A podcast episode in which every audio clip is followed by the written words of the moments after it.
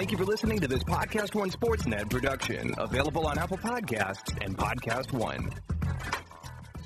Do you own or rent your home? Sure you do, and I bet it can be hard work. You know what's easy? Bundling policies with Geico. Geico makes it easy to bundle your homeowners or renters insurance along with your auto policy.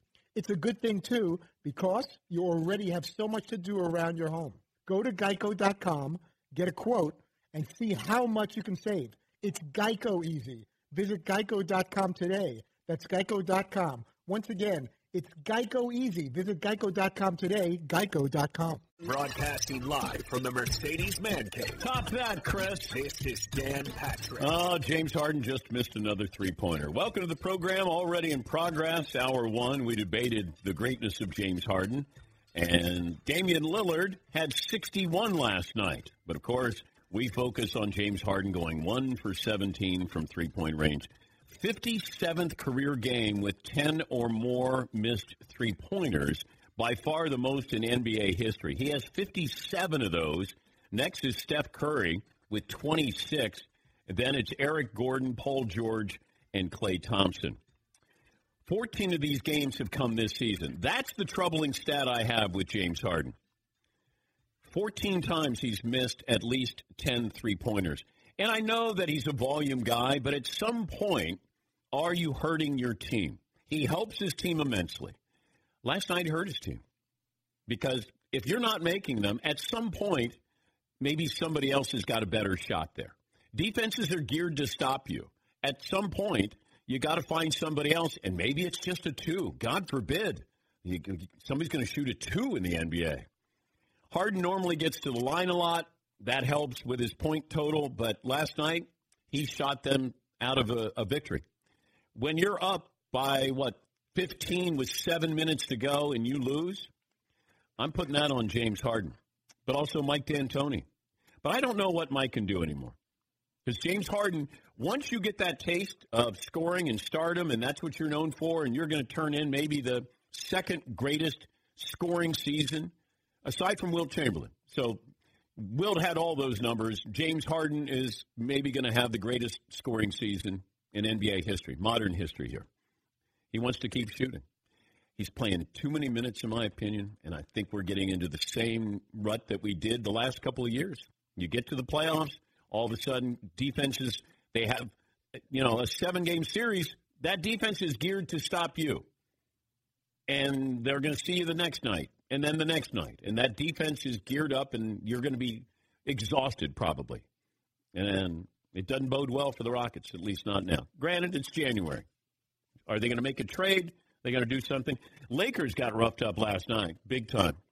Celtics, Celtics. It felt like um, I'm not going to say they needed to win more, but it felt like they were a little more desperate. Here's Frank Vogel, the Lakers coach, echoing those sentiments.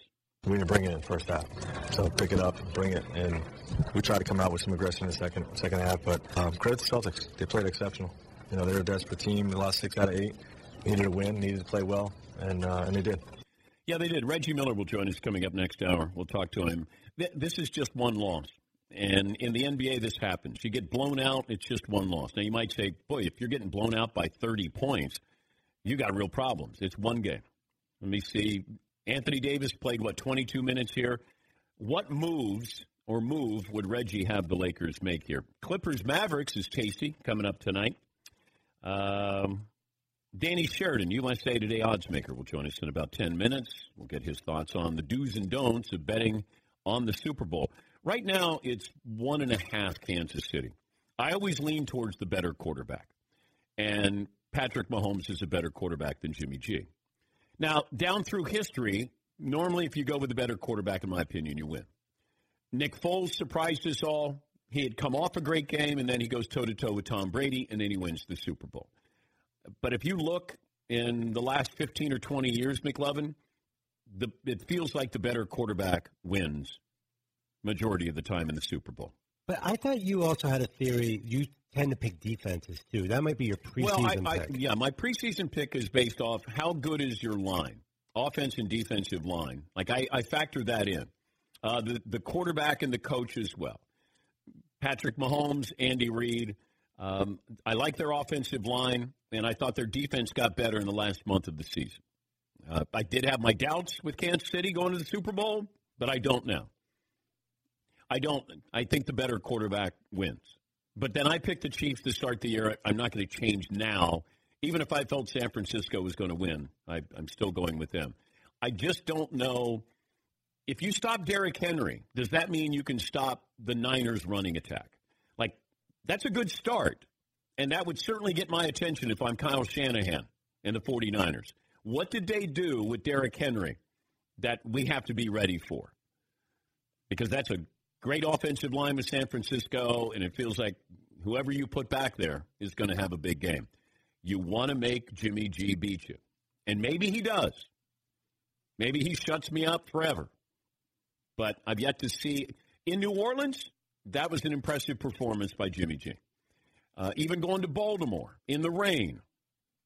You know, that you're looking for those moments. When you're on the road, it's a big moment here, and now you have the Super Bowl. But this is a team that clearly does not want him to throw. Now, you can say they don't need him to throw.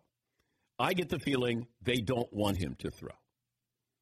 And we're going to find that out in a few days. Yeah, McLovin. Does any part of you look at that 49ers defensive line and say, well, that's kind of like the Giants against Tom Brady? Yes. They're so killer. And they must hit him every single time they can. That's what the Giants did when they beat the Patriots in that undefeated season for the Patriots. They hit him. They hit him. Titans did not get, get to him at all. But it, San Francisco's defense is a whole lot different than the Titans. That's the best defense in football. Yeah, Paul. Regular season, the Niners defense was ranked second only to the Patriots in yards given up. The the Chiefs aren't bad. They're kind of in the middle of the pack. They're ranked 17th over in a lot of categories, 17th, 16th in a lot of defensive categories. Definitely improved from two years ago. But I also think that they changed the, the, the complexion. Chris Jones, like they, they felt different in the last month of the season, six weeks of the season. I forget what day it was that I came in, and maybe it was a Monday, and I said the team that you got to keep an eye on is the Kansas City Chiefs. They are getting better at the right time. Baltimore, we knew was great. I just didn't know how they would perform in a big situation with Lamar Jackson. And they panicked. They truly panicked there. Uh, Kansas City, it feels like, didn't panic against the Texans and didn't panic against the Titans. Now, if you're down 17 7 to San Francisco, it might be different. If you're down 24 nothing, like they were against the Texans, it, it'll be different there. But let's see if that. Could, would you look at the, the super the quarterbacks who have won Super Bowls? Did the better quarterback, or what we consider the better quarterback, win, McLovin? Yeah, I have Stats Inc. Uh, seeing if they have any stats that could back that up. Maybe number of Pro Bowls or something. Like I would imagine you're absolutely right. Well, I think it's just that feeling where Yeah. if you say "Oh, he's a better quarterback than that guy, you know, a guy who had a great playoff run because we're looking at what Mahomes is doing now and saying, is this as good of a playoff run as a quarterback has ever had? I would encourage people to look at what Joe Flacco did when the Ravens won the Super Bowl. Joe Flacco was spectacular that year. Joe Flacco beat Peyton Manning, Andrew Luck, and Tom Brady, I believe, if you go back and look at that. But that's so funny because I was going to ask you: Is Joe Flacco an exception to this rule? Yeah. But you're saying that year he was the better quarterback. Well, no, he was incredible in that postseason run. I'm just comparing that postseason run with Patrick Mahomes because now we're looking at what Mahomes has done so far, and I, I remember that I don't think Flacco threw an interception in the postseason. I think he might have had, you know, like 16 touchdowns, no interceptions. Yeah, McClung. You had that little run where Brad Johnson won one and Trent Dilfer won, but then it's Brady, Ben, Peyton, Eli, Brees, Rodgers, Eli, Flacco, Russell Wilson, Brady, Peyton, Nick Foles. So there's exceptions. Yeah. It's a list of who's who Hall of Fame. Yeah. It's just the importance of the quarterback now. It feels like that the better quarterback will win the Super Bowl. When you were looking at Kurt Warner versus Ben Roethlisberger, 2009, I believe, like who's better there though? When you have two great guys going against each other. Well, I thought Warner was uh, at the time because they got hot. They were nine and seven, and then they got hot. But I think overall with the season, Ben was probably considered the better quarterback because we weren't sure with what Kurt Warner and the Cardinals were doing right in front of us. I, w- I would guess the general. They're both Hall of Famers. I would say that Ben Roethlisberger, you know, would have been considered the better quarterback at the time. Yeah, Fritzy. Doug Williams, Elway, Super Bowl 22. Doug yeah, but that's a long, that's a long time ago. just for recent. Yeah, yeah. I'm talking about recent, in the last 15 years. Yeah, Paul. I've got a list of the best and worst quarterback matchups in the Super Bowl all time. No offense, but which do you think, as far as like star power, Yeah. is the worst of all time? Uh, It's probably uh, 15 years ago. Super Bowl, what, 35? So a little more than that. yes, McLovin. It's got to be Stan Humphries you're talking about. I got Trent Dilfer, Kerry Collins in the Yes. Super Bowl. Oh, I thought you meant most lopsided. Wasn't did Steve Young go against the Chargers, Stan Humphries one year? I believe he was in the starting. Well, lineup. you had Peyton Manning, Rex Grossman, so I'll take that all day. Ooh. if anyone wants to go, wants a piece of most overwhelming quarterback matchup. Oh, lopsided, one-sided. yeah. But then you got Jim McMahon, Tony Eason. McMahon was not an All Pro. No. They- Brad Johnson, Rich Gannon. Well, Gannon was MVP. Yes. But as far as like household name, he had that one or two good years. Yeah. John Elway, Chris Chandler, Yeah. Tom Brady, Jake Delhomme. Although they went toe to toe with the Patriots. Right. Jake Delhomme, he was uh, he, he played pretty well. Joe Theismann, David Woodley. Back in the day. Yikes. Yeah, but did Woodley get? Uh, uh, no, he didn't win the Super Bowl. No, that was the Riggins when Riggins had the fourth yeah. down run. Okay. I was also looking at this with uh, the Bengals, and Adam Schefter had a report where he said that the Bengals are not considering trading the number one overall pick. And the Bengals wisely came out and said, "Wait, hold on here, hold on here. Wait, we're we're still assessing this." Now, I'm sure that Shefty had somebody there with the Bengals who said, "No, we're locked in on Joe Burrow," which is fine. But the Bengals want to be open for business. If somebody is going to, and, and look at all the teams in the last couple of years. Um, Los Angeles traded up with Tennessee, and they got Jared Goff. Tennessee traded its first, fourth, and sixth round selections to Los Angeles in exchange for Los Angeles' first, uh, two second rounders, third round selections, as well as Los Angeles' first and third selections in the 2017 draft. All of that for LA to go after Jared Goff. Cleveland traded its number two overall pick and a conditional fifth round selection to Philadelphia in exchange for Philadelphia's first, third, and fourth round selections, and as well as Philadelphia's first round selection in the 2017 draft. Denver. Seattle traded its first round to Denver in exchange for Denver's first and third round selections. That's for Paxton Lynch. Uh, Philadelphia got Carson Wentz. Mitchell Trubisky. San Francisco traded their first round, number two overall pick to Chicago in exchange for Chicago's, hold on, Bears fans, first, third, and fourth round selections, and their third round selection in 2018. Um, Kansas City traded up with Buffalo to get Patrick Mahomes. Let me see. Uh, Kansas City gave up their first and third round selections as well as their first round selection in 2018. Houston traded up with Cleveland again. So Cleveland's lost out on Deshaun Watson and Carson Wentz. They had the opportunity to draft both of those guys. Um, 2018, the Browns took Baker Mayfield. Uh, the Jets, they traded up with the Colts. Buffalo traded up with Tampa Bay to get Josh Allen. Arizona traded up with Oakland to get Josh Rosen. Baltimore traded up with Philadelphia to get Lamar Jackson. In other words, if you want a great quarterback, the trend is you trade up to get him. Do I still think that they're going to be taking Joe Burrow in Cincinnati? I do. But I would put it out there. You know, Joe Burrow, uh, people have said this to me. Well, how's that make Joe Burrow feel? Like, do they really want him? I hope somebody tells Joe Burrow this is business. That's all this is. We'll fall in love with you when we need to, but we want to give the presentation of does somebody want to come up and get us? Right? I mean, just imagine how quiet Arizona was with Kyler Murray. As quiet as he was when he came on our show at the Super Bowl last year.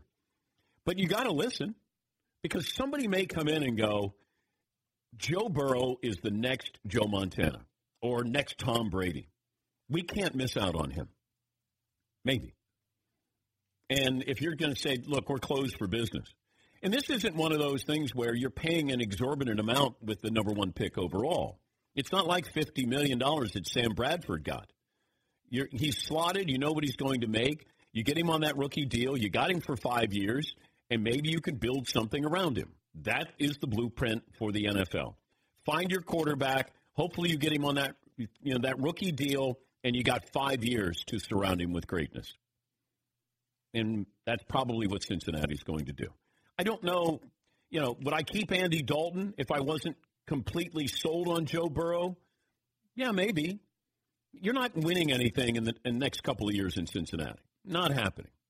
But if you got a franchise quarterback, then great, you're ahead of the game. Because look at the teams that don't have franchise quarterbacks. Now, you can say San Francisco, do they have a franchise quarterback? I don't know, but he might be the perfect quarter, quarterback for that team. I don't know if Jimmy G's a franchise quarterback. Patrick Mahomes, franchise quarterback. Deshaun Watson, Carson Wentz is. We don't know about Baker Mayfield.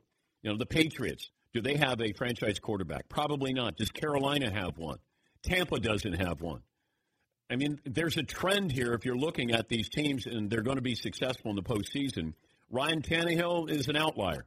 But then once again, he was the perfect quarterback for that system. And you had Derrick Henry. But, you know, the Chargers don't have a franchise quarterback anymore. Do the Raiders have a franchise quarterback?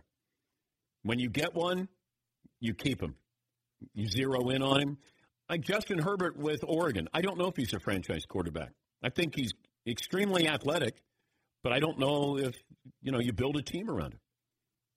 But it feels like, you know, if he's there, the Chargers might go after Justin Herbert. Is Tua going to be a franchise quarterback? I don't know because I don't know how healthy he's going to be. These are the big questions that you have. Big questions there. What did Stephen A. Smith say about Patrick Mahomes yesterday? Did he did he talk about how Alex Smith could have led the Chiefs to the Super Bowl this year if he was healthy? Is that what it was, Andy? Yes. Okay. Could have. Okay. Alex Smith was a, a regular Pro Bowl quarterback. But Patrick Mahomes did lead them to the Super Bowl. Right. Alex Smith never did. No, he so we know that he was a good quarterback. Do I think that Alex Smith, down twenty-four to nothing, would have led the Chiefs back? No, I do not.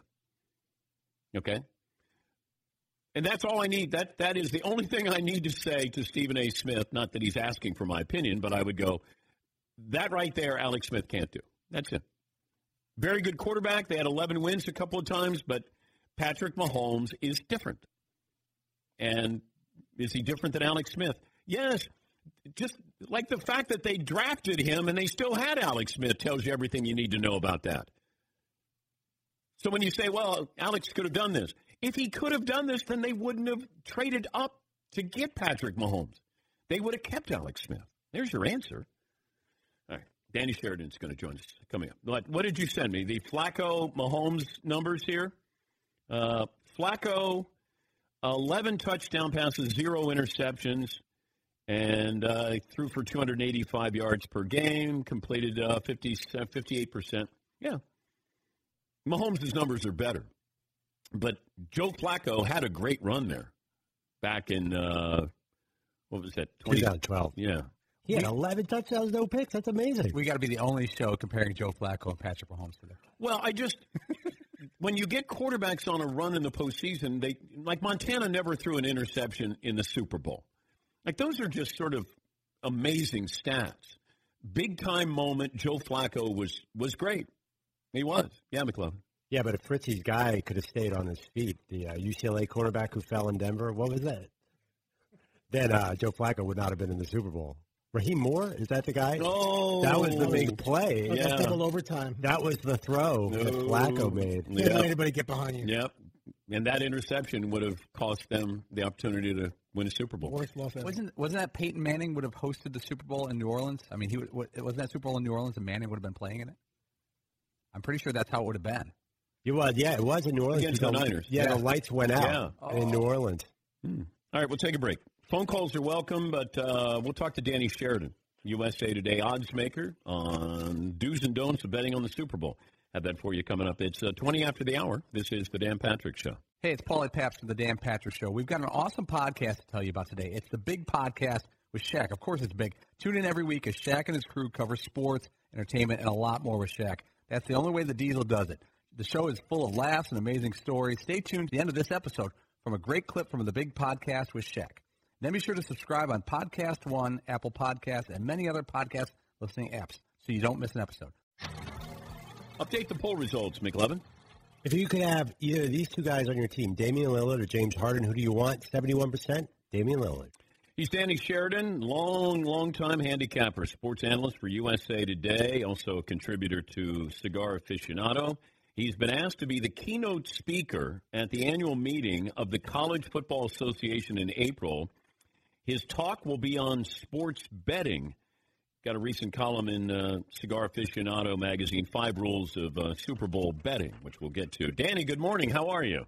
Good morning, and I want to congratulate you on being selected to the National Sports Media Association Hall of Fame because I remember you when you were at CNN Sports. But you bet against me getting into the Hall of Fame. Well, the odds were a long shot when I knew that wild Dan Patrick in the uh, 80s at CNN in Atlanta. Yes, Yep. I would have bet against you. All right, uh, you're going to talk to the College Football Association about sports betting. What are you yes, going to sir. tell I'm really honored about that. Shows you how times have changed. Yeah. man. Yeah. Ever since sport, well, this would have never happened if sports betting were not legalized in May of 2018 by the Supreme Court. But yeah, there's a lot of uh, people who don't understand sports betting, and they think that games can be fixed. And oh, now that it's legalized, it's Sodom and Gomorrah. But anyway, yes, it, I'm looking forward to it, and I'm really uh, very, very flattered that they asked me. Why is it legal now in, in a lot of states? What happened? Well, what happened is we got out of uh, the 1800s or the 1700s. I would ask you, and I have before on the show, why can the people of Nevada bet on sports where it's legal and the people of New York, Alabama, et cetera, can't? It's just insanity. And everyone from, you know, at Europe, you can bet on our presidential election. By the way, you can't bet on our presidential election here, but in Europe, as you know, you can bet on sports. You can bet on sports, our sports in Canada. It's crazy. So finally, the Supreme Court decided to hear it and said it makes no sense. I mean, murder's not legal in any state, but betting is legal in Nevada. Why can't the rest of them do it? And that's a garrulous answer. Yeah, I'm just trying to figure out where we're headed with this, and and I I always tell people that you know we look at officiating, and right now we can look at officiating, we might not like it. All of a sudden, when it's legalized betting and there's more money on these games, and like worst case scenario here, you know it could be bad because we're holding people accountable here, and it feels like these leagues are running out of excuses. You have you know the cheating scandal with the Houston Astros. We've had uh, calls that weren't overturned in the NFL when they're obvious there. I, you know, basketball, it looks like the star players get star treatment. I, I don't know how far it goes, Danny, but what concerns do you have with those scenarios? Well, first of all, I don't have any concerns because let's just say that a referee were going to fix a game. What is he going to do? He's got to bet on it. Dan, you, me, a referee, you cannot bet that kind of money without raising a red flag. And the safeguards are in place when betting was when sports betting came in. I guess in 1940 when the point spread was invented. It's been the same thing, even though it's legalized now. It's even harder to fix a bet. If you walk in, Dan, or just say brother Todd Fritz walks in and he wants to bet five thousand dollars, which is a lot of money, but not a lot of money if you're going to fix a game, and he wants to bet it legally in New Jersey, it's going to raise a red flag. It's obviously going to raise a red flag with your bookmaker if you bet five hundred dollars a game, and all of a sudden you'd like to bet fifty thousand dollars. Mm-hmm. Dan Patrick has a great line of credit at his local bank. Let's say you have make up a figure, Dan, twenty five thousand and you walk in and you want to borrow a million dollars, you're going to raise some red flags. So you're going to get caught if you try to fix a game. And whenever there's a bad call or like the Astros cheating, no one capitalized on it in betting. If they did, they'd be caught. When an inordinate amount of money shows up on a game, it's generally fixed. And real quickly, the Tulane betting scandal. Those guys were betting the college students twenty-five dollars a game. You remember the Tulane betting scandal? yeah. With Hundley. Anyway, twenty-five dollars a game. They called their bookmaker locally and said, "Hey, we want to go to fifty dollars a game." They went, "Well, that's a red flag for that bookmaker in New Orleans, but no big deal." Then they wanted to post up a few hundred dollars. He cut them off. He notified Vegas because it was not legal. He couldn't call the U.S. attorney there and say, "Hey, these guys are fixing games. Thank you, sir. What do you do?" "Oh, I'm an illegal bookmaker." so he had to call. It's silly. He had to call Nevada, tell them they told the New Orleans DA, and that's how the case was uncovered. An inordinate amount of money, which was only twenty-five dollars to a hundred. It's a phenomenal. They do a they being the bookmakers, and I'm not saying they're choir boys, but they do a wonderful job of keeping the sport clean because it's in their interest. And then you had the Josh Shaw situation where the Cardinals DB who wasn't playing, but then he goes to a sports book and then he bets on the Cardinals. Well, they were aware he bet, but it wasn't like he wasn't betting against his team. I'm not going to pass judgment. Obviously, he shouldn't do it, but uh, you have owners that probably bet. I'm not going to mention any names. They certainly gamble in Vegas, but that's again, he didn't bet like I don't know what he bet, but it wasn't much money. Again, he didn't bet against his team. If you want to bet on your team, I don't want to minimize it, but betting against your team is a no-no. I have no problems that Pete Rose bet on his team, but maybe I'm in the minority. But I would have a major problem if an athlete ever bet against his team, regardless of the reason. And you would too. Yeah, I would. But I have a problem with Pete betting on his team to win because you can manipulate a lineup there. Um, and you can use it like your reliever, and you're going to put him in there. Um, you, that is, this is very correct what you said, but does that guarantee that you'll win the game? He lost money betting. With his knowledge, with his, if you want to use the word, manipulating the lineup, yeah. he lost money. It's very hard to beat the spread, Dan. It really is. And again, if you don't, if you're betting on your team, how can you? How can? Uh, well, I guess you know a coach could run up the score, a professional coach or a college coach. But why would he do that when he's making millions? And if he did it, how would he bet that kind of money? He couldn't bet twenty thousand dollars or ten thousand dollars without raising a bell. And I do know of coaches, and I'm writing a book now, who have made wagers when well they were out of coaching and they were athletic directors, well-known Hall of Fame coaches, and they took the bet because it was on their team. Talking to Danny Sheridan, the handicapper, sports analyst for USA Today, also contributor to uh, Cigar Aficionado. I also think that your bookies they're going to still exist because it feels like like I don't want my money, the government knowing how much money I've won. Like taxes are still going to play into this, right, Danny? That's an excellent point, Dan, and I'm glad you raised it, and I wish others would raise it. It's not going to affect illegal bookies one iota. If Dan and Danny like to bet $200 a week or whatever with our offshore bookmaker or our bookmaker down the street, we don't want the government knowing about it what legalized betting is doing is unleashing this pin-up demand of people that like to bet on sports, they like to watch it, and they like to bet on it. So they take Fritzy. I guess he has a son. Hopefully, he's not corrupted. He's in high school. He probably bets with his friends. Well, now that he goes to college, he'll be able to bet legally or when he's 21. And that's what it's doing. It's bringing a new generation of bettors who saw their parents bet with illegal bookmakers, and they're betting with legal bookmakers.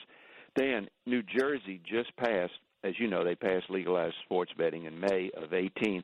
New Jersey started taking bets, legal sports bets. New Jersey in June, today, over $5 billion dollars in bets. A year and a half later, 4 billion in bets just the first 11 months of 2018. Tremendous demand out there, but your point is great uh, no, it's not going to affect illegal bookmakers one iota. It won't drive business away from them. All right, let's talk about this Super Bowl. If people are betting on it, uh, the line is now one. At, at, what point do you jump on the line? It's one and a half for uh, the Chiefs, giving one and a half. Yeah, it's one and a half, and the total is fifty-four. And if you're an underdog better, you're obviously waiting to see if it goes up.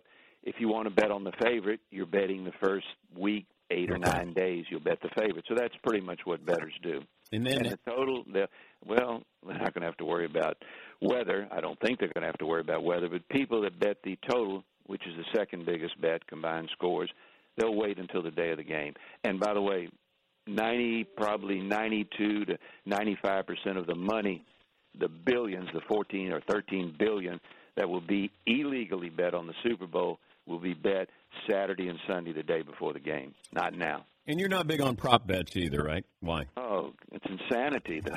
As I mentioned in the article, uh, bookmakers in Vegas and across the world that I've talked to have told me that only twice in the last 24 years has the public won money betting on propositions.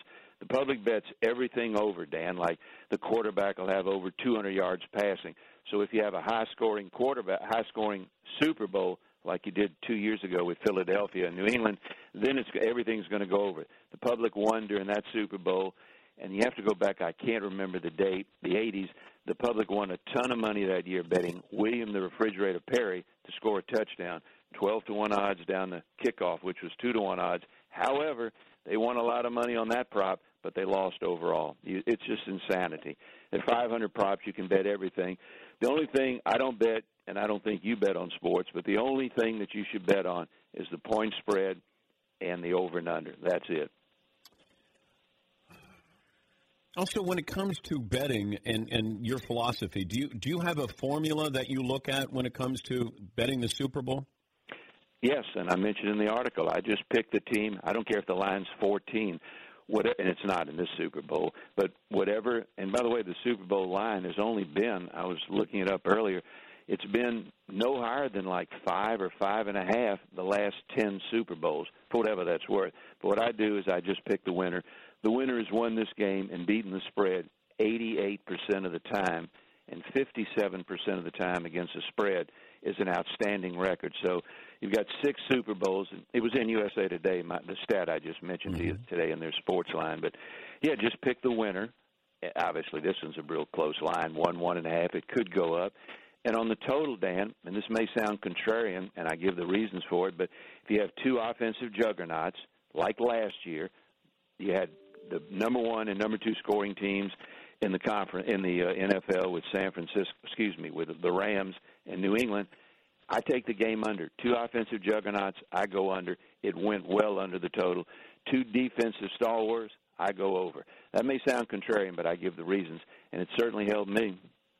My philosophy is to bet against Colin Cowherd's pick, and I'm and I'm rolling this year. So no, you'd be in really good shape there. From what, from what I've read, you'd be in real good. Very knowledgeable man, but you'd be in very good shape. He put me on his show a few years ago. He was disagreeing with me, and he could certainly be right. In this case, he wasn't. He said Ohio State would. This is many years ago, maybe six or seven. They would lose two. They would not lose a game. I told him they would lose two games. We made a thousand dollar bet for charity, and they lost two games, like I said. So I guess I was lucky. He's a very knowledgeable and excellent host, but he I would say, what based on what I've read, he doesn't have a strong opinion on the point spread overall. Danny, good to talk to you. Always a pleasure. You like the Chiefs, don't you?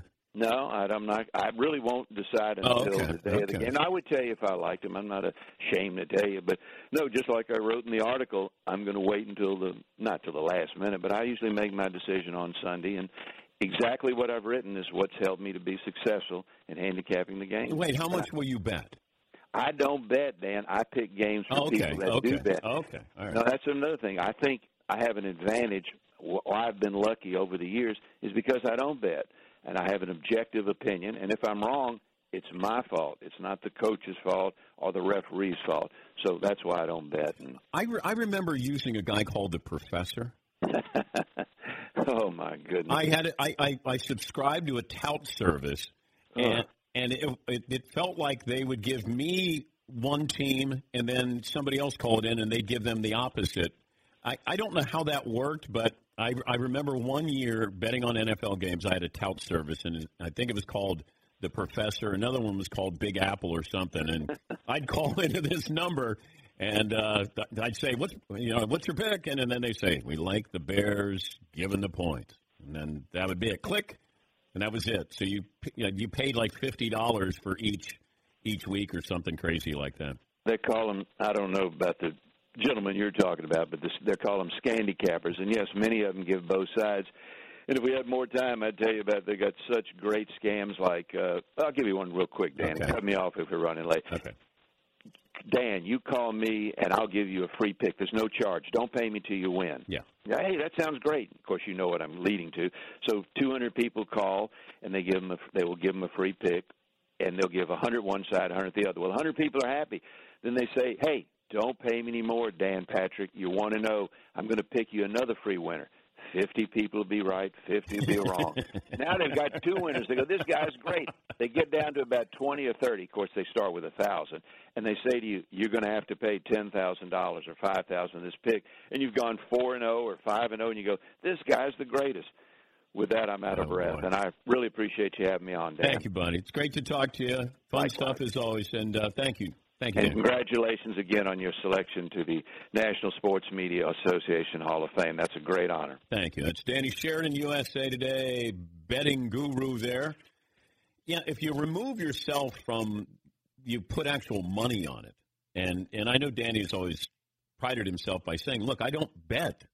Therefore, I just look at this, you know, logically. I don't I don't have any passion with it. I'm not going with my heart. I'm going with the analytics here." Surprised he didn't go with my Chiefs, but yeah, I'm trying to help him here. I got to find out who uh, Colin Cowherd's taking because you know I'm talking a good game here with the Chiefs. But, but I had the Chiefs winning it all at the start of the year. So you should stay with them then Yeah, and not think about it. Oh yeah, I, I mean, I don't know who he's going to pick, but probably Patrick Mahomes and my Kansas City Chiefs. Now I'm doomed. All right, we'll take a break. More phone calls coming up here. Back after this. When it comes to comfort down below, there's underwear, and there's Tommy John, the revolutionary clothing brand that's redefined comfort for Americans everywhere, including me. To put it simply, Tommy John doesn't give an F. They give three Fs fabric, fit, and function. See what he did there? Tommy John obsesses over every little detail and stitch by using proprietary fabrics that perform like nothing you've ever worn before. As a result, Tommy John's men's and women's underwear sport a non-wedgie guarantee. No wedgies, comfortable stay-put waistbands and a range of fabrics that are luxuriously soft, feather light, moisture wicking, breathable, and designed to move with you, not against you. No bunching, no riding up. If you prefer to shop in stores, you can find them in over 1,200 retail locations across the country. Give three F's about your underwear and upgrade with Tommy John today. Hurry to TommyJohn.com slash Patrick for 20% off your first order. That's TommyJohn.com slash Patrick for 20% off. TommyJohn.com slash Patrick. Once again, hurry to TommyJohn.com slash Patrick for 20% off your first order. TommyJohn.com slash Patrick. Hey, listeners, just wanted to take a minute to thank all our great sponsors and all of you great listeners for supporting this podcast. We certainly couldn't do it without either of you. And I wanted to remind you that you can support our sponsors by going to our show page at podcast1.com, clicking on the support this podcast button, and there you will see all our wonderful sponsors that help make this show possible. Thank you for downloading, subscribing, and of course, supporting. And now back to the show. By the way, we're going to be taking the show and the whole crew. We're going to Miami next week, and we would love for you to join us if you'd like. Tickets to the show are free at daninmia.com. I don't know if I like the MIA, missing in action, Wow. but uh, daninmia.com if you'd like to join us in studio. We'll be there Monday through Friday. Great guests, and uh, of course, we have a whole lot of fun there. Be uh, happy to have you and host you there as well. Golden Road Brewing, have you tried it? And if not, why not? Love this beer. Love these people because they're doing some different things with craft beer. Mango Cart is one of their beers. It's uh, inspired by the iconic fruit cart vendors of Los Angeles. Wolf Pup Session IPA. Love it. On tap, especially. But it's available in all 50 states. Brewed to stand out. You'll find Mango Cart Wolf Pup Session IPA. California inspired. Golden Road Brewing fresh craft beer since 2011. Let me see. This is uh, MLB Network is putting this out. Right now they have 213 ballots. So 51%, almost 52% of the Baseball Hall of Fame ballots are uh, being accounted for. And these are the percentages. Derek Jeter right now is on every ballot. Larry Walker at 83%, Curt Schilling at 78%, Bonds and Clemens, Bonds a, a little bit more than Clemens, uh, 71.8%, Clemens at 70.9. That's a big jump. Omar Vizquel, uh, who should be in the Hall of Fame, is up there. Scott Rolen getting a lot of love as well. And that's about it. Uh, so Derek Jeter on every ballot, then Larry Walker, who won an MVP. He was he was a spectacular player in Montreal and of course Colorado. Schilling should be in the Hall of Fame. I don't care what your politics are. Uh, Barry Bonds and Roger Clemens. Look, if you want to put them in, it's a damn museum. Like I, I get to the point now where I just go, put Pete Rose in if you want to. It's a museum. He's he got more publicity by not being in than if he did get in. But if you want to put them in and you want to say who they are and what they did, great. You know, I'm just tired of the conversation. Bonds, Clemens. You know, do I like to see them prosper? I don't. But at some point, you know, it feels like we're going to make that turn and go, hey, let's just put them all in. And younger voters are the reason why. Younger voters uh, are less critical about steroids, it appears. So if you want to do it, great. It's your Hall of Fame. Yeah, Paul. But years ago, five years ago, Schilling and I'm sorry, Clemens and Bonds were getting 25, 30 percent of the vote. That, they're almost triple that. Why would you change your vote? It's younger voters. It's a combo because it can't be. There's not that many new younger voters. There's also people switching their vote. Why Well- would you switch your vote on, on cheaters? Kenny Rosenthal, who's been covering the sport for you know what forty years, thirty years, he's changed his ballot. I think he put Clemens on there and he put Bonds on there. I don't know if he's done that every time, but you know he would be considered an old school voter. Do you think that baseball writers are almost like the, the Hall of Fame is becoming? There's not as many stars going in. Like, let's get some stars at the ceremony. Let's vote for some people. Yeah, but I don't think you want to put. If that's the case, put in Pete Rose. You want to make noise, you'll make noise. He's not on the ballot. I know, but they the Hall of Fame could the Hall of Fame is separate from ba- Major League Baseball. They they choose to follow the guidelines here. If if the Hall of Fame said we want to honor Pete Rose and we want him in the Hall of Fame, it's their Hall of Fame and it's a museum. Um, and, and as much as I've you know taken a stance on it, and, and you know I I know more than I care to know about guys using steroids. They, they benefited. Roger Clemens, don't tell me he was a Hall of Famer before he went to Toronto. He was great, but he wasn't a Hall of Famer. Barry Bonds, you know, if you're a Hall of Famer, then a Hall of Famer wouldn't cheat. So if you say, well, Barry was a Hall of Famer, and then what happened? He decided that, and he made $90 million or whatever when he signed that deal with the, the Giants. Spectacular talent. Yes, we can all agree on that. But you got to the point where you did cheat. Rafael Palmeiro got to a point where he cheated. Or was he cheating before? A Rod got to a point where he was cheating. Did they need to? Oh, he was a Hall of Famer before he, uh, you know, cheated. A Hall of Famer, I don't think would cheat. That's that's my whole point with this. But it's just gotten to the point where it just takes over the sports world for a couple of days, and Clemens and Bonds. A Rod's going to come up here in a, in a what couple of years, and then we're going to go down this road again. Uh, you know, Pudge Rodriguez, Mike Piazza, we went through that with them, and then and then it becomes a witch hunt, and then we don't celebrate. Hall of Fame should be about celebrating, and we don't anymore. Wait, you're going to vote for a steroid guy? You know, that'll be the topic. If Bonds and Clemens somehow get in, if Schilling gets in, it'll be all about his politics. Curt Schilling, he can pitch for my team any anytime he wanted to, because that dude went out, took the ball, and pitched. Now, personally, he's a whack job, but man, was he a great pitcher. Yeah, Paul. I got a question for the room to open a little can of worms.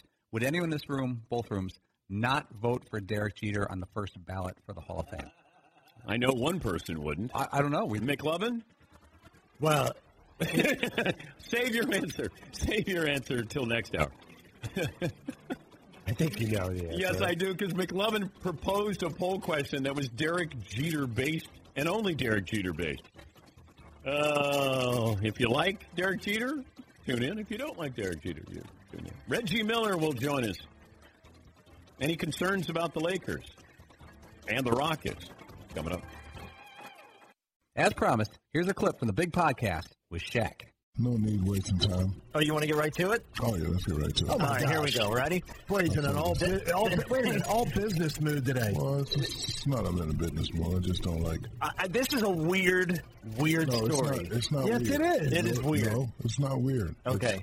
It's, it's it's the new generation we live in. Yeah, I think you're right. People will feel so comfortable in their house and behind their phones, and you know when they know I'm not around. But I'm not hard to find. Yeah. Both both guys had ample opportunity. What did they do? Put their head down like the little puppies they are and walk away. Now you see, Shaq, the idea of Dwight Howard and JaVale McGee wanting to fight you. Okay, this came up by the way on, on Danny Green's And it did. podcast. And it did. Um, th- th- I guess Dwight Howard said, uh, "quote I was like uh, to JaVale, hey man, did you want to fight Shaq?" And he was like, "Man, I did, I did too. But then there's two things we got to worry about. He's a cop, so if we hurt him, we're going to jail." The hell out of here! You're gonna hurt Oh, Shaq. no, and you- two, if Shaq gets a hold of us, it's over. Either one of them. But Yeah. But it just speaks to my leadership abilities because what I did is I made them become good players. And exactly what I wanted. Exactly what happened to me. Wilt Chamberlain and Kareem made me so freaking mad. Well, I didn't want to fight them because of the respect I have for them. See, these young guys don't have respect for the elders. But they made me so mad, I said, okay, I'm going to make y'all remember my name. And uh, I'm uh, noticing their name. You know, JaVale has a couple of championships under his belt, but guess what? You're welcome. I did that. That's what I do. I make people so pissed off. They want to fight me. Kobe wanted to fight me. How many rings we got, B Dog, Mr. Refreshments? Well, wait a minute now. Huh? Mr. Refreshments, how many rings I got? Me, me, Kobe me, had Kobe had five. You had four. Okay, no, but how many rings do me and Kobe have? Y'all got three. Exactly. So that's what a leader does. I ruffle feathers. I know what the hell I'm doing. Like- I know they're playing, but I'm just saying that what I did to to ruffle their feathers made them okay players. JaVale has two rings, and Dwight, if they keep playing, he's gonna have a ring. And all I can say is, you're welcome.